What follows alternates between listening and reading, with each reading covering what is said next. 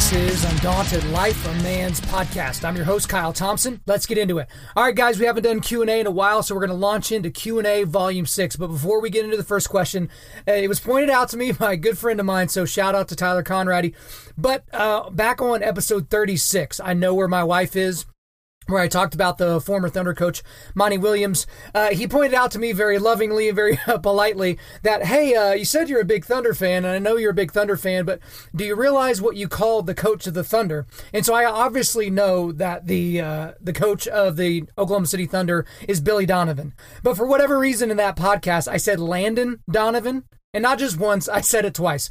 And so I obviously know that Landon Donovan is a retired USA, Team USA soccer player, and that Billy Donovan is the name of the coach. But this is me eating crow. This is me falling on my sword. This is me doing all those things. So I would like to correct the record from podcast 36 so that we can all move on. We all good? All right, guys, let's get into the first question. Did God call us to be beta males and alpha males? So this was a, a, really interesting question, and I got to be honest with you guys. When I got this question, initially I was like, "Oh, this is this one's going to be easy to answer," but then I was chewing on it quite a bit more, and I was like, "Well, there's a whole lot of nuance here, right?" It's like, okay, well, do we all agree on what we mean by beta males? Do we all agree on what we mean by alpha males? And so there are people that have different ideas on what those two things mean, how they correlate with one or one another, and then you start getting into okay, what would God want us to do uh, in terms of the continuum between those two things? But the, the thing that I think is the most acceptable, I think for most individuals, whenever we're looking at beta males versus alpha males, is effeminacy, right?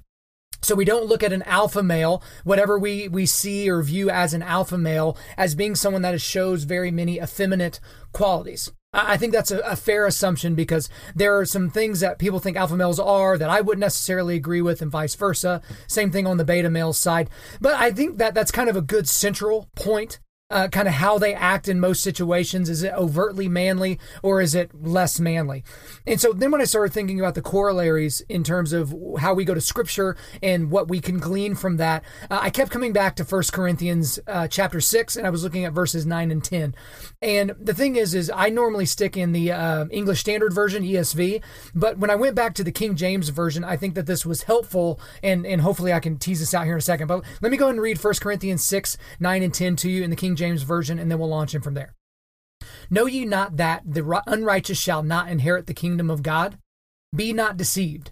Neither fornicators, nor idolaters, nor adulterers, nor effeminate, nor abusers of themselves with mankind, nor thieves, nor covetous, nor drunkards, nor revilers, nor extortioners shall inherit the kingdom of God.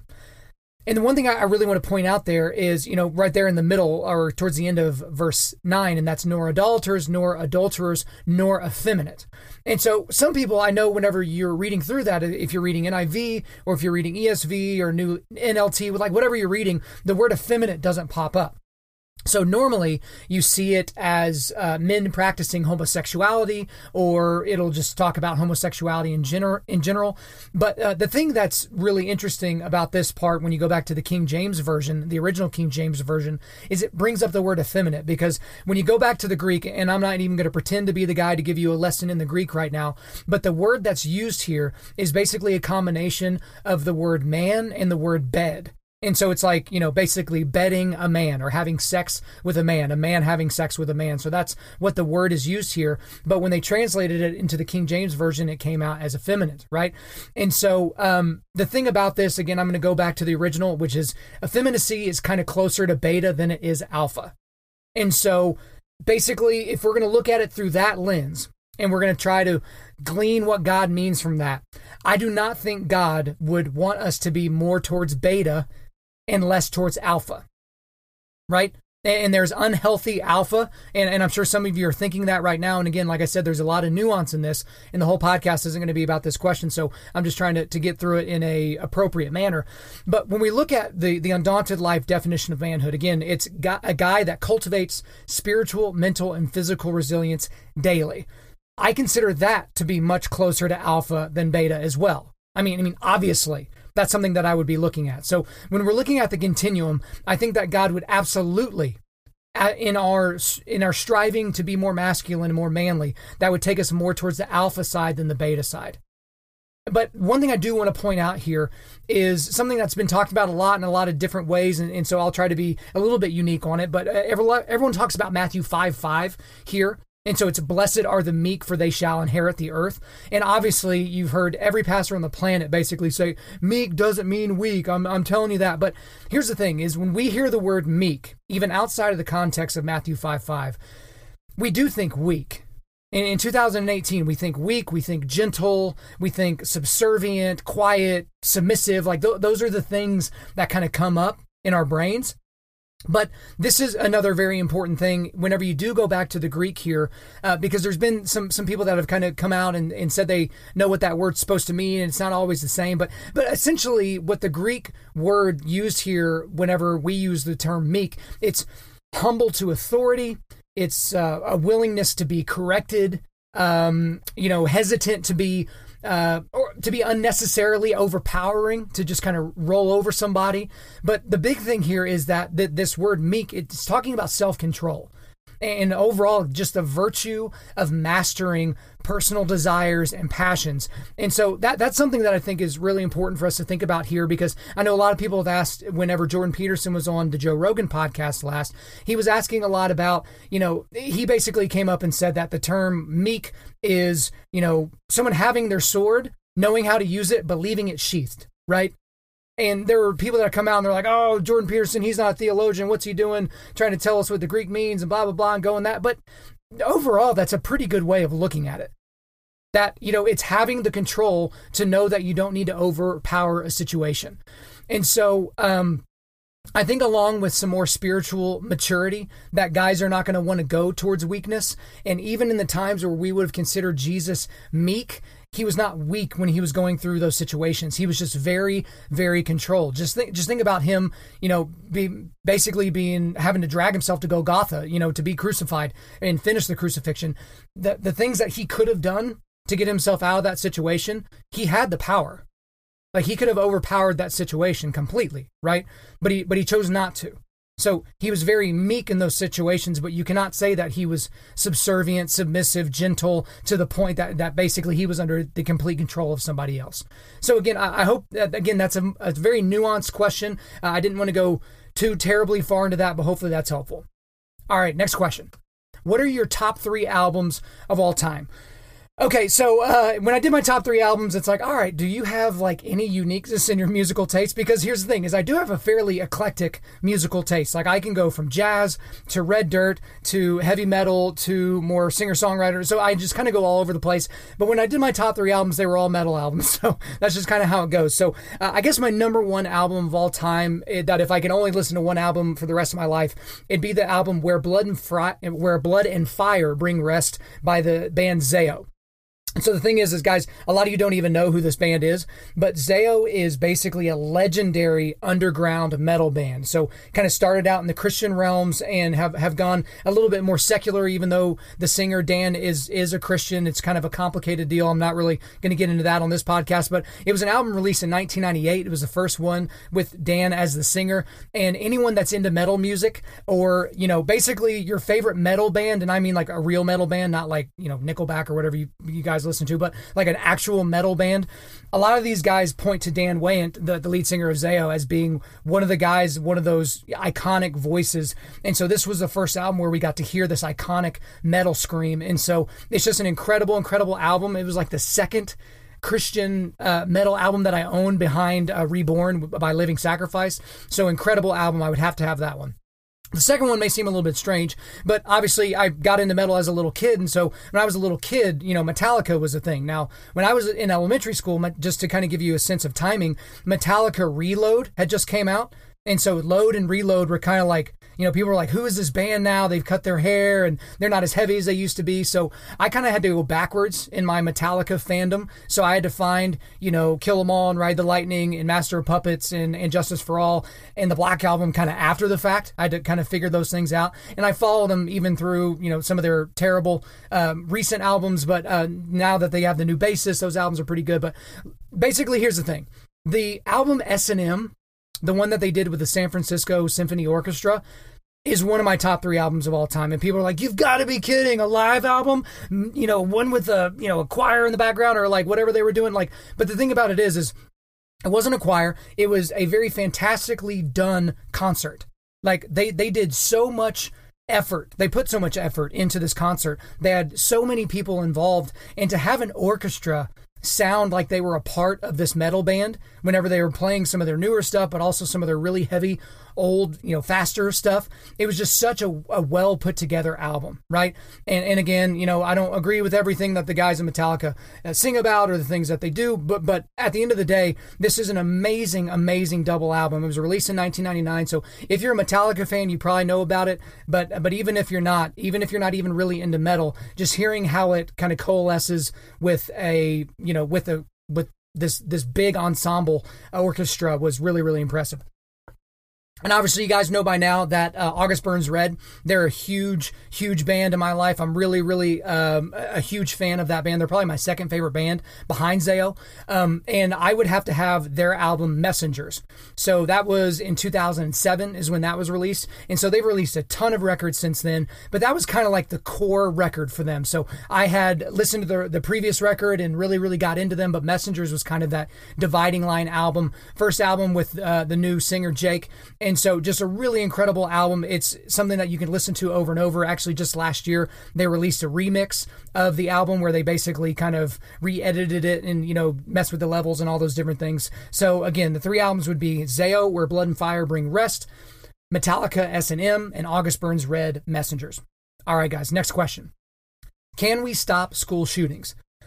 Okay, so fairly serious question, but um, essentially, no. No, we cannot the, the thing is, guys, is evil will always find a way. And, and I know people right now, especially if you're more on the left uh, side of the political aisle, you're gonna be like, "Of course we can if we just do this or we just do that." And and the thing about it is, guys, is if we're all being intellectually honest, and i am sure you've heard this argument before, on most of these school shootings, there weren't laws that if they were on the books at the time would have prevented that thing from happening. You know, the thing about criminals is they don't really care about the law. So if they want to do something heinous and terrible, it doesn't mean we can't make it harder on them. But but no, there's really no way that we can just completely eradicate school shootings. And and there's a lot of I guess macro issues that you need to deal with when addressing this. And the first, I guess, would be addressing the mental health issue in the United States. And so a lot of these people that end up going on these rampages, especially these young men, they have mental health problems. They have definable mental health problems that, that we could look at and look for certain treatment, but that kind of gets into the next macro issue, which is address the prescription drug problem in the United States. You know, like a lot of these people after the fact, when we look into them, these are people that were on a lot of prescription medications some of them for, for mental health and for ADHD and for all these different things. And, and I'm not saying that if we medicate those people that, that leads to mass killings. I'm, I'm certainly not making that. But there's an issue with prescription drugs, and that does aid in some of the things that happen here. And then obviously, we've talked about this on the podcast as well address the fatherlessness problem in the United States.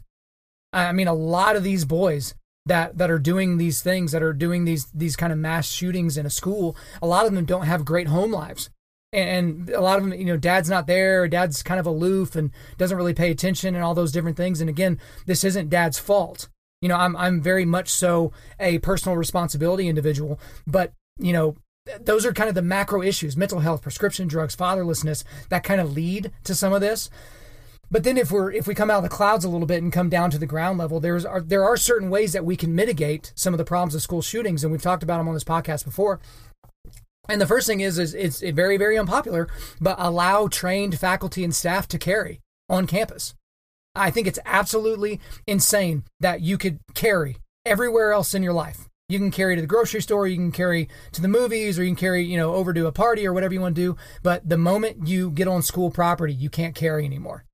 I, I mean, you, you look back and there's been some school excuse me school shootings in Israel, um, but then they started allowing the the the people like the faculty and staff to carry. And there had been like two school shootings in, in the last extended period of time, and both of those school shootings were stopped by armed teachers. So the thing about it is, is no, I would never be an advocate saying if you will, if you're a teacher in K through 12 that you have to carry a gun. That's that's absurd. That's ridiculous. I would never say that, and you you can't even find a Second Amendment absolutist that would even think that that was a good idea. But if you are a trained individual and you want to carry, you should be able to carry on these campuses. because a lot of these, you know, coaches or or faculty staff or principals they're they're using their bodies to shield kids. I'd rather them have you know have a weapon that they could you know engage uh, the perpetrator directly right? So there's you know un, i guess unpopular opinion number one. But i guess the other thing too is is more security at schools would be a way to mitigate this. I mean this is duh. I mean we talk about school resource officers at these different places and even in the community i live in right now they're talking about well should we add more school resource officers? Is it going to make the kids feel unsafe? And you know is it going to really change the environment? And it's just are, really? Are we really having this debate? Like when's the last time you walked into an event where there was security and you felt less safe? Just think about it from a basic standpoint. Think about the last time you went to any massive sporting event college football game, NBA game, Major League Baseball game, whatever the thing may be. All those places have security. In a lot of those places, you can see the security. Uh, think about airports. You go through a long line to get through security. Do you feel less secure once you're in the airport? Are you literally sitting there like, oh, oh, I'm in this crazy place. The airport must be a big target because they've got all this security. These kids won't give a crap, man. They're not going to care at all. Like if, if they had school resource officers or armed police that are that are walking around the exterior of the school or even walking around the inside, it's not going to be a big deal. And then another thing we talked about before on this podcast, a lot of this stuff, guys, I'm kind of rehashing from an old episode. Actually, episode 10 of this podcast is called Guns and the Reality of Evil. So I talk about this more in length on that podcast. But another way to mitigate school shootings is school partitioning, like security partitioning. Now, the thing that's going to be hard is basically retroactively doing this in schools, especially schools that, you know, may have issues, you know, just in general being with the upkeep of the schools it's kind of hard for us to then put in this the security partitioning but especially with schools that are just being built now which there are a lot being built having security partitions. Because in a lot of places we have basically fire partitions. So if there's a fire in one part of the building we can close off that part of the building and then we don't have any issues. Uh, it doesn't spread as much as it could. You can do the same thing. There are hospitals out there in military bases and things like that where if there is a perpetrator in one area, that area can be locked down. So this person basically doesn't have free reign of all the hallways and all the breezeways and all the stairwells and things like that. That you can keep this person in one area, and it also helps whenever SWAT or police show up on the scene. It's going to be easier for them to identify where the perpetrator is. So uh, again, guys, it's kind of getting into a touchy subject for a lot of people. But if you would like to know more, kind of where I land on this issue, I did a really long episode. Like I said, go back and listen to episode ten. All right, next question. Do you think Hollywood is pushing the same sex stuff a little too much in movies and television? Um, so ultimately, yes. Um, the thing that's really interesting about all of this is um, the GLAAD Foundation, or GLAAD, that's the Gay and Lesbian Alliance Against Defamation. They're pushing for more LGBT representation in Hollywood, like big time. So there's there's a very growing percentage of studios and shows and movies that are showing more LGBTQ plus da da da da da um, characters and and people that are in these shows, but it's really an outsized percentage for their representation within the U.S. population. And I guess what I mean by that is, you know, there's a lot of different stats out there, but most of the stats are around 3.8 or 4% of Americans identify as lesbian, gay, bisexual, or trans about 3.8%.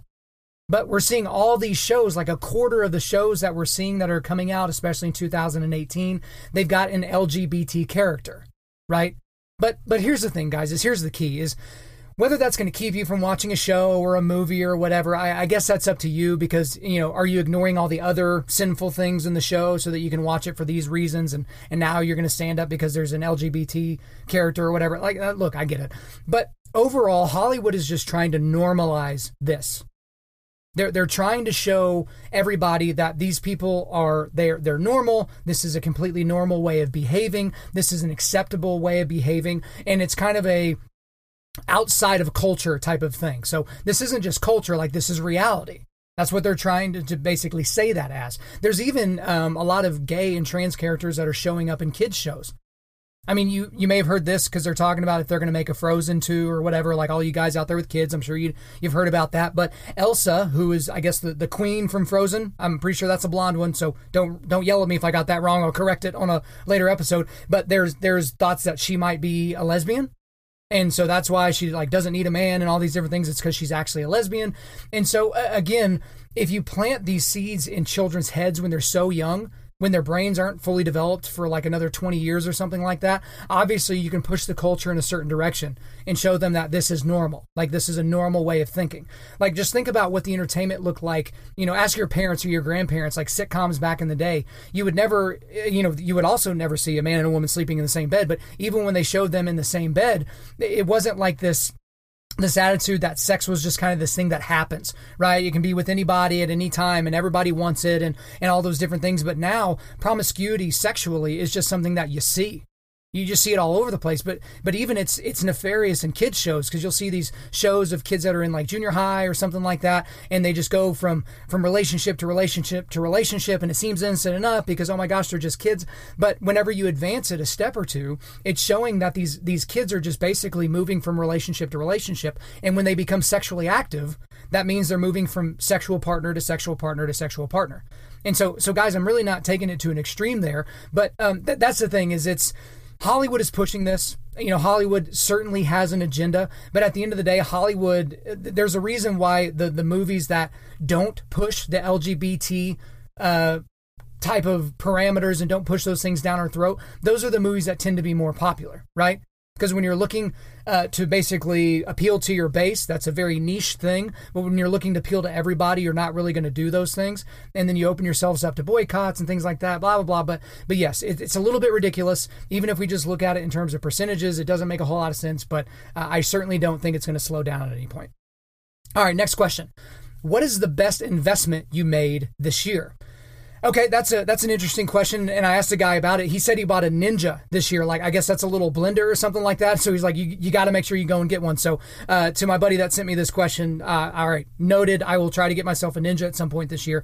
But you know this this is going to be a little bit ridiculous. But I have a I have a long box truck, so it's got a six and a half foot bed, and I needed to get a cover for it. And my wife and I were going on a camping trip at, up in Estes Park, Colorado this summer, and we were trying to think, you know, should we get a camper shell? You know, should we get uh, you know should we get a, a tent and just have like a bed cover? Like, what should we do? And so uh, there's even those tents that go on the backs of trucks. I don't know if you guys have seen those, but the reviews, even on some of the good ones, weren't that great. They kind of tear up and don't really last very long. And so what we ended up doing is I bought a BakFlip G2 tonneau cover. So that's basically a bed cover. It's one that kind of folds up and folds up against the back of the window, the, the back of the, the back window of the truck of the cab. And this thing is awesome. Like it is absolutely awesome. I spent so much time looking at bed covers because there's a billion different things. You can get ones that roll up, some that are fabric, some that are metal, some that, you know, match the rest of the truck and they've got hydraulics or they come up at an angle or all these different things. And they vary in, in their expense. And the thing is, is I'm not one of those guys that likes to buy something, try it out, and then go buy something else and just switch them out here or there. I want to install it on the truck and then never touch it again. Like I wanted to stay on there, I wanted to last, and all those things. But essentially, after one camping trip with this, it is just awesome because my tailgate locks, and once the thing uh, flips down, everything's locked up and completely secure. Um, you know, it's it's airtight, so there's not really much water that gets in, and it's been in torrential downpour rain, and not a whole lot of water gets in the bed. But in terms of, of an investment, the truck that I just got, you know, the Silverado, I'm going to have that for a very very long time, and I'm I'm assuming that this cover will be a part of that for a long time. I've seen it on big trucks, on little trucks like Chevy Colorados, and so it's. And guys, I am not sp- sponsored by BakFlip. I don't get anything from them, but you know, just to answer this question, that is legitimately one of the best things that I've bought recently. Okay, next question: Is speaking in tongues a hoax? okay, so I guess this uh, guy's wanting me to to get on the charismatics here, so I'll see if I can not get myself in trouble. Um, so the the thing is, is speaking in tongues is all over Scripture. Like there are scriptures all over the place. And so I looked up just a few just to kind of make sure. Eh, I mean, I'm sure you've seen it, but maybe you forgot where it was because we see it in Acts and we also see it in First Corinthians a lot. But Acts 2 4 says this All of them were filled with the Holy Spirit and began to speak in other tongues as the Spirit enabled them. So that's early on in Acts, and then later in Acts, we see in Acts uh, 19 6, when Paul placed his hands on them, the Holy Spirit came on them and they spoke in tongues and prophesied. But then also, when you go to 1 Corinthians, basically the, the biggest chunks of chapters 12, 13, and 14 deal with speaking in tongues. And so, this is what I'll say I don't come from a charismatic background. I've talked about this a lot, and I know a lot of you guys out there uh, share this. I didn't grow up in church. So the first church I went to was a kind of a small town church of Christ. So if any of you guys know what that's like, it's a it's a very conservative, almost I don't know, cult like isn't really the best way of saying it, but my, that's what my wife says, and she grew up in that church. But basically, it's a this is the only church for God type of thing, and this is how we're going to sing, and this is how we're going to do things. And so that was kind of my early church, and then I started to go to go a Baptist church of my own, and now my wife and, and I go to a Bible church, but we used to go to this big non denominational church for forever. So the thing about it is, is what I'm saying is I've never been to one of those churches like a charismatic church, or uh, I think Episcopalians do the, the speaking in tongues and things like that. So I've never really seen it. So I can't really speak to it as, you know, kind of a firsthand experience. But this is what I can guarantee you is that people certainly fake it.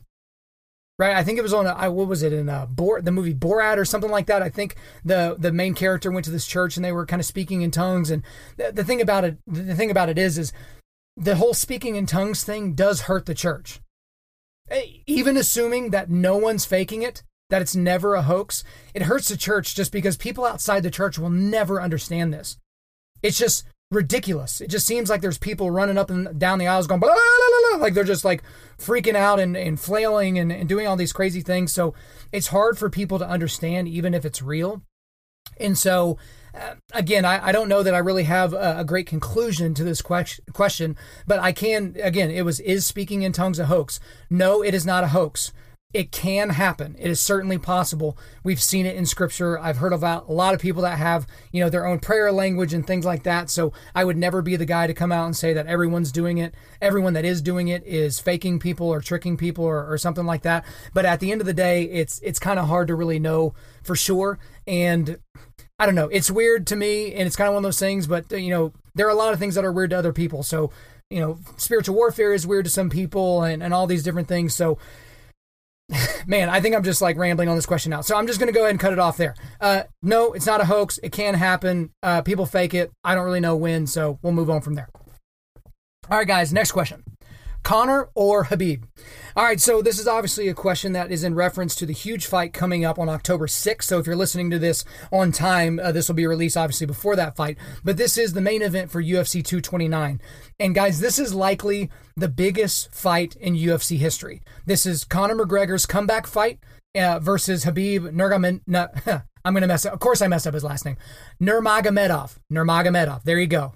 There you go, people. There's my Russian, Nurmagomedov. So Conor versus Khabib. Uh, Khabib is an undefeated fighter. He's 26 and 0. Um, he's had some impressive victories as of late. Um, but then it's Conor McGregor. He's the biggest fighter in the history of the UFC.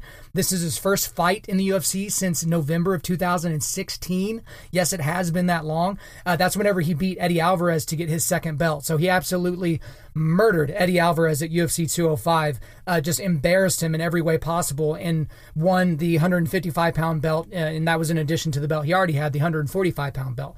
But but then obviously in 2017 in the summer, he fights Floyd Mayweather in a boxing match. Hasn't been back in the UFC since. So, just the fact that this is Conor's comeback fight makes this a huge fight. But since it's a, against Khabib, that's that's just a massive, massive fight. And for a lot of you guys, I even had my dad ask me the other day, he's like, hey, is Conor going to be fighting soon? Uh, not really, a lot of people really know about it because Conor's not really doing a lot of media. But there is a ton of bad blood between Conor and Khabib, a ton. And so, to, to kind of give you guys a little bit of the backstory, there's a guy that's on Conor's team. He's a longtime teammate of Conor McGregor. His name's Artem Lobov. So, our, Artem is an Irish, or sorry, he's a Russian guy who has basically kind of been accepted into the Irish community because of all the training that he's done in Ireland and being a part of Conor's team. But Artem was uh, basically walking through the lobby of a hotel when Khabib and all of his team kind of they, they were kind of confronting him a little bit and i guess there was a little bit of beef between artem and Khabib. they they call it oh it's just a russia thing like whatever that means but the problem was is that artem was by himself he didn't have any teammates he didn't have any coaches with him. It was just him, and then it was Khabib and his entire team. And so Khabib kind of got in his face, and you know Artem basically stood his ground, and but it was very very tense. It was it was very very awkward, um, to say the least. But apparently, what ended up happening is when Conor found out about this, he lost his mind. Like he lost his mind at the thought that one of his teammates was basically, you know, intimidated by a bunch of other people, especially the, the ringleader being a guy that's in his division that he may eventually fight. And so most of you know what ended up happening. Um, after the UFC 223 media day, this was back in April, they're at the Barclays Center in Brooklyn um, whenever all the fighters were taken from the media onto the buses, uh, you saw Conor come in with like two dozen guys, basically thugs for hire that he that he had brought in, and they were like attacking the buses. They were they were throwing bike racks and doing all these different things. And I guess the coup de grace of the whole thing was Conor took a dolly and threw it through the window of one of these buses, the bus that that um, Khabib was on. And so uh, Conor and his you know thugs they ran off. They eventually got arrested, and you know Conor and another guy were, were charged, and, and Conor was eventually basically it was uh, reduced down to a misdemeanor. He has to do like pay a fine and pay for the bus and you know do some community service and stuff like that. But just a ton of bad blood. And, and the thing that became readily apparent is in the in the wake of all this, Dana White, who runs the UFC, you know, talked about how how embarrassing it was and how terrible it was. But we all knew that this was gold when it came to promoting a fight. Because the thing is, is they're already going to be fist fighting each other. But when you have bad blood or you know this guy said something about your mama and this guy you know did something to your old teammate and you're going to get back at him it just increases the stakes a little bit. And and that's what we have here. So it wasn't the least bit surprising to me that as soon as conor was exonerated or, or brought down to a misdemeanor that not not that much farther after that they were going to announce a fight between him and Khabib. Because here's the thing is conor never lost the 155 pound belt. So uh, but the UFC at one point just had to move on because Conor hadn't fought in forever. You can't just leave the belt hanging out there for you know months and months and months at a time, even over a year. And so they stripped Conor of the belt, and Khabib fought for the belt and won. But uh, we knew this fight was coming. We knew it was going to happen. So it's happening here in October. So let's kind of break down the fight before I give my prediction because even standing here, I don't know exactly what my prediction is going to be. So let's see where it goes.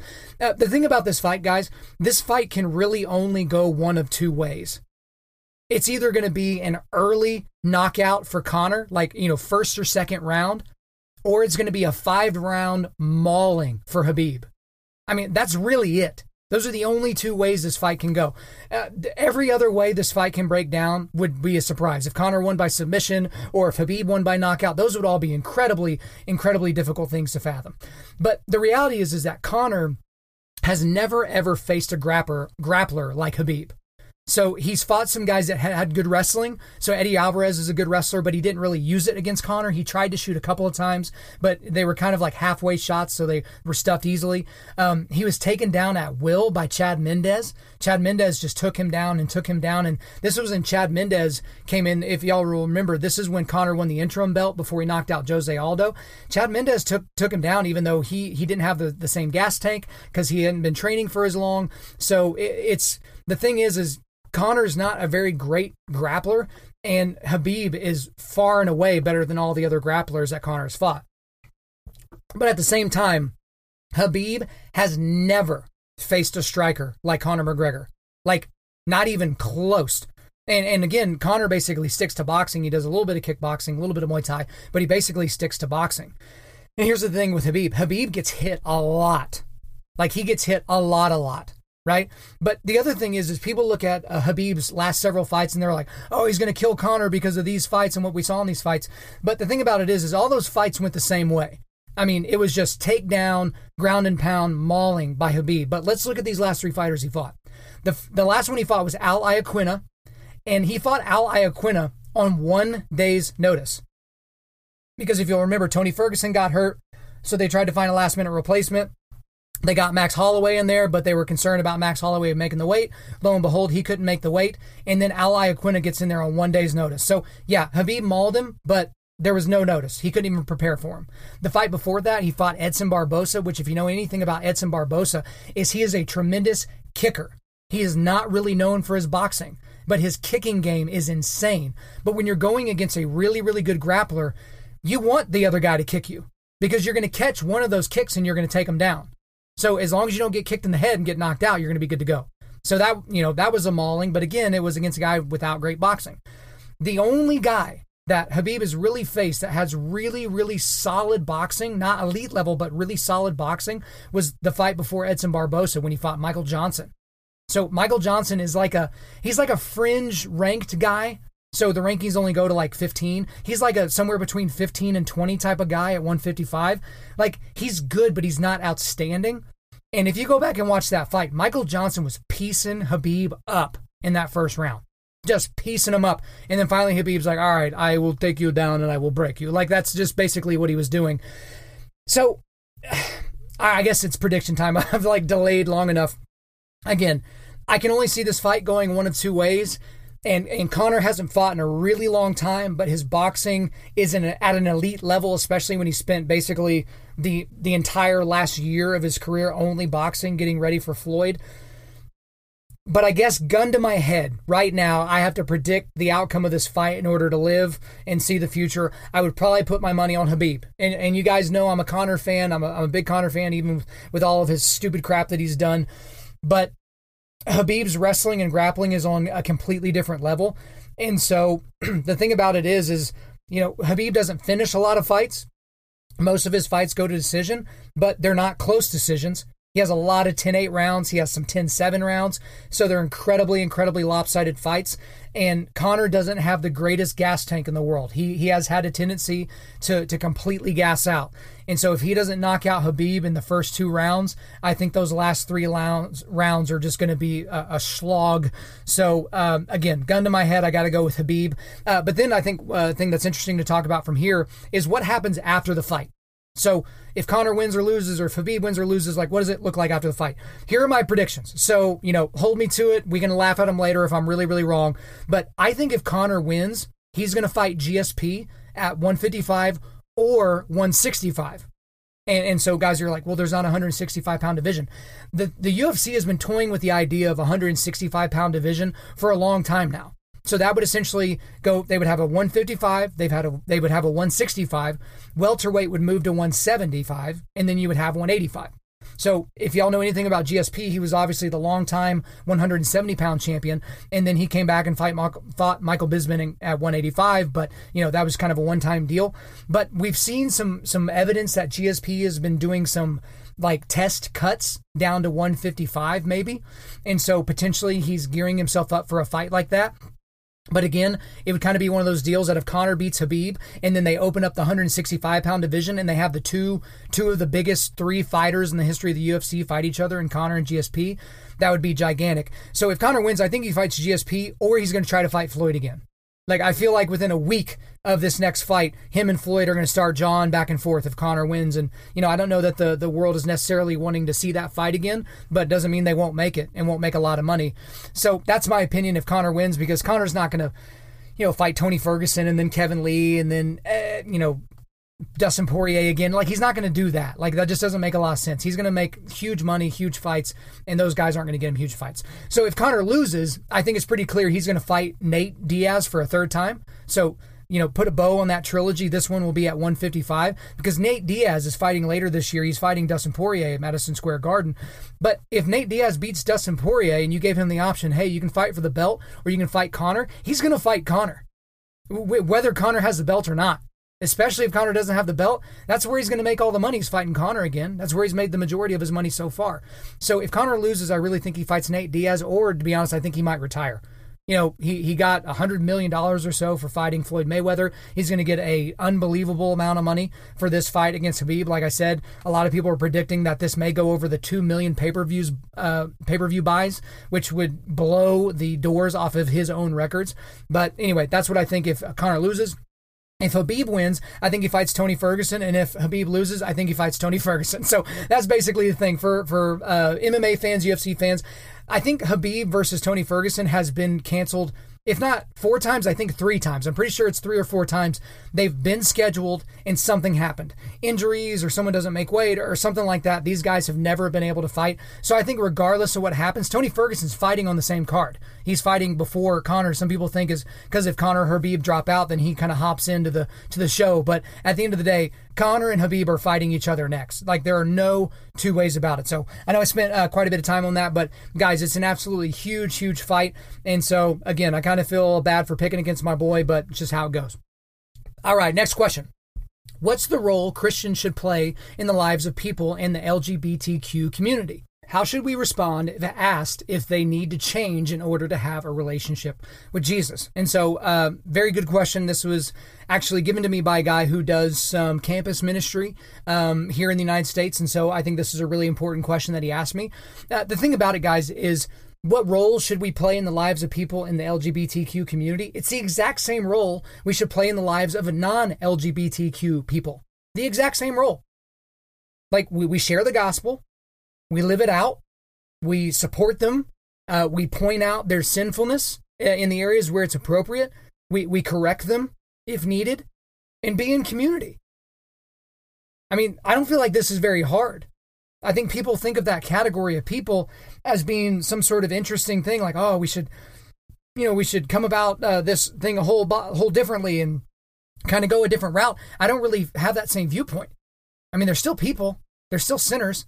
It's just that society has given them a category to put themselves in so that we can't talk about them as easily or that so that we can identify them more easily right? It's kind of one of those things that I think it's really, really important for us to not treat them as if they're wholly different from somebody else, from somebody who's straight that just struggles with a different kind of sin.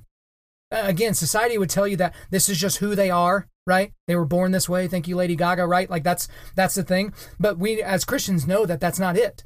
Like they, they are a product of a broken world. Like what they are doing, their particular kind of sin is a product of a broken world, uh, just like your particular kind of sin is, guys.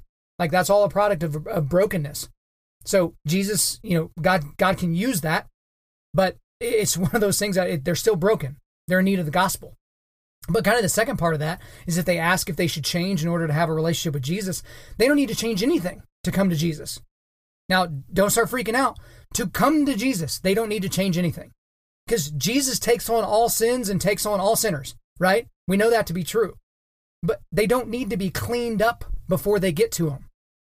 He cleans them up. Right? Now, after they accept him, transformation of whatever their sinful lives are or desires will almost certainly have to follow. Right? It will have to happen. So it's kind of one of those things that I've talked to people before when I've talked to them about the gospel. They're just like, man, I just, gosh, I just, I'm just way too messed up right now. Like I'm doing too many drugs. I'm, I'm i got too many girlfriends. I got too many things going on. Like I, I got to get my life cleaned up before I can come to Jesus. And the thing is, is some people are like, yeah, man, I get it. I get it. Well, you know, holler back at me when you get that all figured out. It's like, no, like Jesus didn't say, all right, uh, go and take care of all your sins and, and take care of all your bad habits and then come back to me and I will heal you. No, no, no. He, he's healing them at the front end. And then their lives are irrevocably changed on the back end, right? And so, again, I think it's so important not to put these people in a different category because society has. Like, put them in the category, if you're going to put them in any category, put them in the category of lost sinner. Put them in that category and then work on them from there. All right, next question, guys. Who are your top three favorite speakers? Why? And are there specific books or videos that you would suggest? Um, so, in terms of speakers, I really don't like self helpy stuff.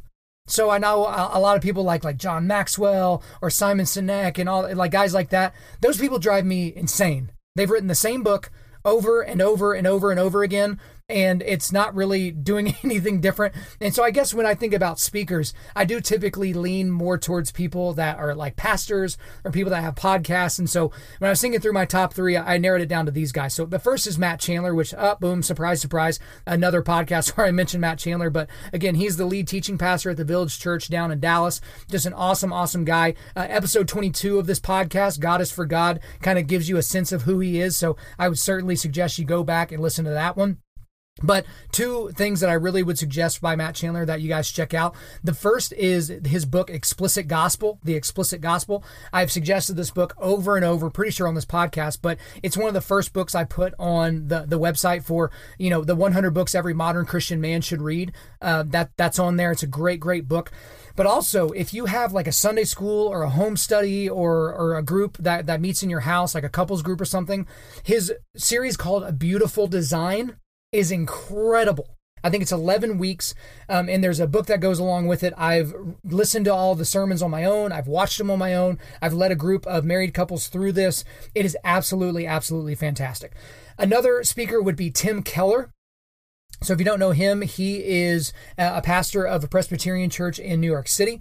And so he's been called, uh, you know, a modern day C.S. Lewis. So, it's a pretty high compliments on a guy like this. When you listen to him, uh, he's not going to blow your socks off with how he presents. He's not a fiery presenter. He's a very kind of calculated very intellectual presenter, but really he's super solid. Uh, the podcast that they have out for Tim Keller, they release like just a handful of episodes a year. So it's not like a it's not like something they release continuously like it kind of keeps you caught up with his latest sermons or whatever so i'm not really sure what that's about. If any of y'all know please hit me up and let me know. But um, you can go back and listen to a lot of his old sermons and they're fantastic. But a book i would highly highly recommend again one of the very earliest books on the book list was reason for god Reason for God. Fantastic book. I've talked about it on the podcast before, but essentially the first seven chapters of the book are the like the top seven objections he would get to the existence of God while he was working and, and running his ministry in New York. And the last seven chapters are basically reason based arguments for why believing in God is reasonable right? Just absolutely fantastic. So Tim Keller would probably be another one. And the last one would be Ben Shapiro. And so uh, I know if you're not someone who's on the conservative side of the political aisle, you may not have a great um, opinion of who Ben Shapiro is. But the thing about Ben Shapiro is he is an incredibly gifted debater. So if you've seen him speak, his speeches are, are okay. They can be funny at times and, and they're they're informative. But watching him do Q and A and watching him debate, either with someone across the stage from him or somebody in the audience, he is absolutely fantastic. So even if you don't agree with his point of views, I mean, he's an Orthodox Jew who is very, very conservative politically. Even if you're not either one of those things or you can't align with either of those things or square those, he's still a great person to watch. Just how he goes through debates, he really doesn't allow any wiggle room when people are trying to like weasel out of, a, of an answer or something like that. He just kind of goes right after them. And, and again, a great way to get some more information on Ben Shapiro is just listen to his podcast. He released an episode six days a week. So he's got his normal show during the week, Monday through Friday. And then he just released a new show on Sundays where he's basically doing long form interview, discussion interviews with people. And those have been fantastic, fantastic so far. So again, my top three favorite speakers would be Matt Chandler, Tim Keller, and Ben Shapiro. All right, next question. How do we combat the argument that church is boring to manly men with no history in the church? What changes need, are needed? Is there too much traditionalism for it to be effective in modern day American men? Okay, so a lot of good stuff here, and, and we've touched on some of this before, but it's, it's a really well worded and well done question. The very first thing is is we shouldn't hide the fact that church will be boring for a lot of guys. Like we essentially we can't hide it because it is. For a lot of modern men, manly men that don't have a church background, it is boring. And the same goes for people that do have a church background. They come to church and they're bored. And really, they shouldn't be. Like, think about all the things you spend your time on and, and your effort on, and these things are incredibly uh, stimulating and exciting. And why is church not like that? It really shouldn't be that way. Um, and I think there's there's several things that I would do that would change to change that. First is to really drive a wedge between the idea that a church is a building, right? Because it's not. The church is a people. The ecclesia, it's a people, right? And so I think so many men think, okay, I got to get dressed in this collared shirt and and drive into a building where I just I'm supposed to smile and tell everybody how happy I am and how much I'm praying for them and listen to this crappy music and these stupid sermons and just that's that's what it is in their brain because they don't see it as a community. They don't see it as a group of people. And guys, I've fallen into this as well. Where I go to these churches and there's there's no community, and part of that is my fault. And then I just you know want to stop going. Ah, this is boring. This isn't meeting my needs, type of a thing. But another thing I think that would be a big help for guys is no more no more beta male preachers and pastors. Again, I'm kind of picking on beta males this podcast, but for men to follow another man, they have to see themselves as as wanting to follow that person that person like having qualities that they would want. And and so many pastors, lead teaching pastors, are just people that you just, gosh, you just wouldn't want them in your foxhole. They you'd want them advising you on a spiritual matter, but you really wouldn't want them going through the crap with you. And it's because they're betas. Like you wouldn't really want that. You know, another change I would make would be, you know, no more boyfriend Jesus worship music. And again, I, I, keep hinting at it. I promise you, an episode is coming where I'm going to spend the entire time talking about modern worship music, but it is pushing men away. It's pushing alphas away. It's pushing manly men away. When they look at the lyrics, and even if in their fullness of their heart they want to sing them, they're just like, sounds like I'm singing to my boyfriend. Uh, yeah, just weird. I thought this was like the Lord of the universe. And here we are talking about how we want to hug him and cuddle him and all those things. So I, I would change that. Another thing, you know, change no more TED Talks with Bible verses. I've said that a lot in this podcast, but no more TED Talks with Bible verses where it's like, okay, here's the pastor's opinion, um, and we're just going to sprinkle some scripture on top of that. Like, I don't think men are really attracted to that. I think men are attracted to being challenged. You know, I was talking to this pastor out on in South Carolina, and they have a really thriving uh, group of men that go to their church, like an absolutely fired up group of men. It's because the the pastor challenges them directly. And he works at a at a church. He runs a church where there's a lot of uh, special operations guys that that go to the church. And man, it's just kind of one of those things where those guys can kind of tell they can smell a beta from a mile away, right? And so, so this is just, it's a different mindset and, and they kind of go at worship a little bit differently. But uh, the other thing that this question brought up is, is talked about traditionalism, like our church is too traditional. The, the stats actually show the opposite, that when church are more traditionalistic, it leads to stronger Christianity and stronger involvement from the men. That, you know, traditionalism means strict adherence to the Bible. It's not like the Bible plus and, and I guess what I mean by the Bible plus is, you know, it's not, you know, the pastor's opinions plus scripture, which is what we said. It's not the Bible plus modern culture. It's not the Bible plus social justice warrior language changes. It's not that. It's just the Bible. And then we look at it, you know, we, we get it exegeted from the pastor, from the pulpit, and then we try to live it out. And so those are things that I think are really incredibly, incredibly important. And again, I could have I gone into the entire podcast and just talked about this one question. It's a really, really well done question. There's a lot of things that need to be changed uh, for things to be more attractive inside the church for men, but those are a few that I would start with. All right, next question. If you could go back in time and experience one event in history, what would it be and why? Um, so I guess I'll give you the duh answer and then I'll come up with, with a better one. But the duh answer would be the resurrection. So that's kind of like the hinge point of the entirety of Christianity. So I would like to just kind of chill outside the tomb just to make sure.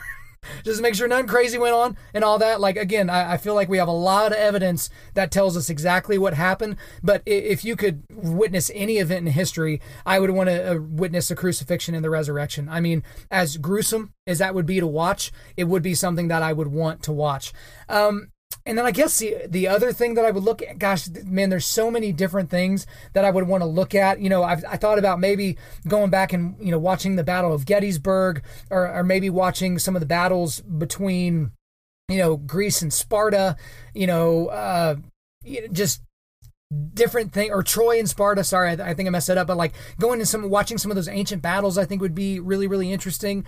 But um, as morbid and as weird as this might sound, I would like to go witness um, Julius Caesar being assassinated.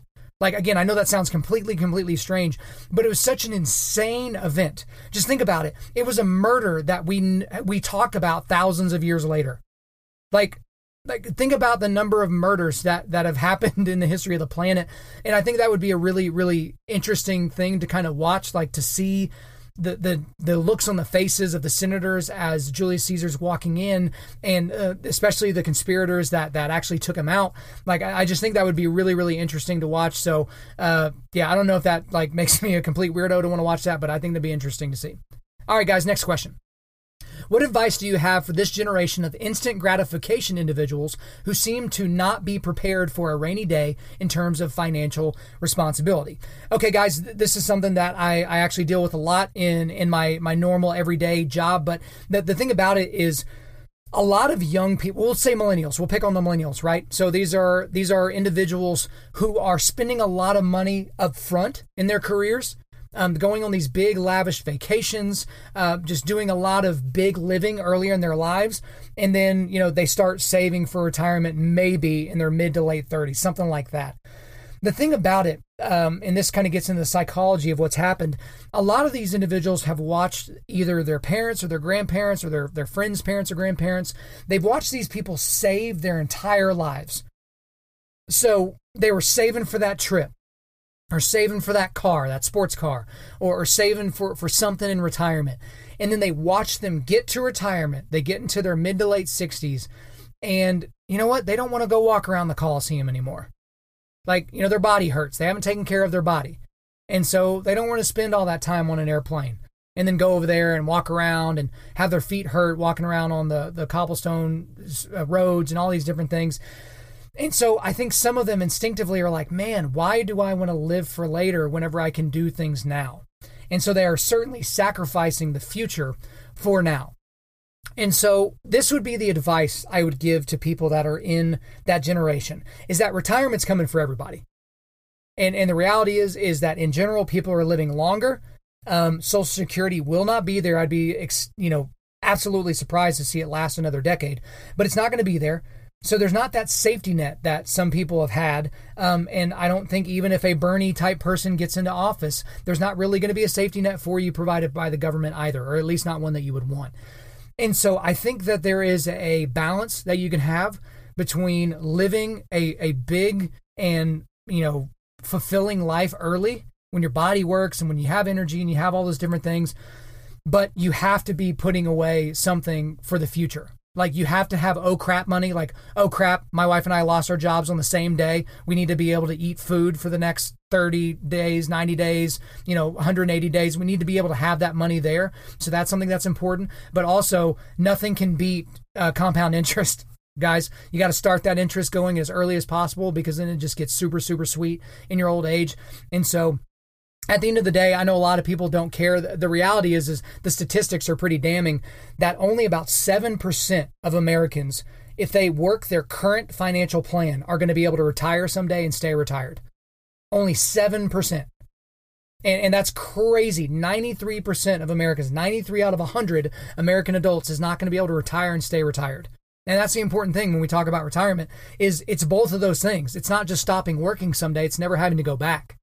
So the thing that we're seeing a lot now is people retire at 65. They've got, you know, 10 years worth of money. They're 75. They're alive. They're completely healthy. And now they're broke. Right. And they're wondering, how did I get here? Well, it's because you didn't plan right. You didn't have anybody helping you. And so these are people that at the age of 75 or maybe even older, they're having to go and, and work a job that they don't want to, maybe stocking shelves or greeting people at the front of a store. And, you know, gainful employment is gainful employment. So I'm certainly not diminishing that, but you know, it's, it's a problem for a lot of people. So the thing is, is you don't want to be in those shoes, but every year that you don't make a decision to start saving for retirement is just a year that you'll never be able to get back. And in a lot of ways, you're not going to be able to catch up either. And the what I've seen is people, you know, when they're 25, they're like, oh, I can wait a while. When they're 35, oh, you know, uh, we'll deal with that later. When the kids are grown, oh, I'm 45 now. Gosh, things are just way too busy and complicated. Life's too expensive. And now they're 55 and they're like, okay, I'm really going to buckle down and start retiring. It's, it's almost too late at that point. So a little bit of a problem. All right, next question. Is a hot dog a, a sandwich? Okay, is a hot dog a sandwich? All right, so uh, yeah, why wouldn't a hot dog be a sandwich? I know I've seen people debate this, but it's bread that you fold over meat. Seems like it's a sandwich, right? I don't know if, if there's like if there needs to be more nuance to this question, but it's like I don't know if if you had like a Reuben and someone's like, "Oh, that's a good looking sandwich," and you were like, "No, it's not a sandwich. It's a Reuben." Or uh, it's not a sandwich, it's a hot ham and cheese. Like that'd be ridiculous to be like, oh, cool sandwich. And like, it's a hot dog. Like I, I don't know. That's weird. I don't know who snuck this question in there. Next question. Actually, uh, wait, how many questions we got left? We got a couple of questions left here, so stick with me. Next question. What is something that you believe that other people think is crazy? Okay, that's a cool question. Um, I guess the first thing is is that baseball is the greatest sport ever, right? I got tons of people that would disagree with me on that. Just go back to episode 15 of this podcast. It was called Baseball is Life. If you want to get my uh, really romantic views on on baseball. But that's not a super popular opinion. I mean, again, I live right smack dab in the middle of college football country, and so everyone's just like, oh, football's best, blah, blah, blah, blah, blah. Even though they didn't go to the school they're rooting for, never played a down of football, but uh, that's neither here nor there for those people. But that's uh, that's an opinion that people think is crazy. They think baseball's boring and, and blah, blah, blah. It's because they don't understand it. They never played, whatever, whatever. I guess some other things that I think are um, that people think are crazy, um, and this is going to make some of you go insane.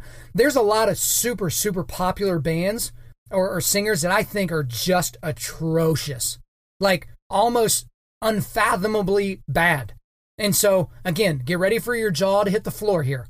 So the Beatles, U2, uh, Bruce Springsteen, uh, Bob Dylan, Nirvana, Led Zeppelin, Black Sabbath I, I mean, these bands are awful.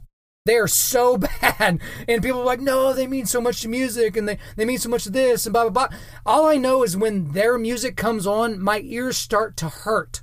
They're just bad. And, and I guess we'll just keep going with this. Things that people think I'm crazy. I'm kind of that way with movies as well.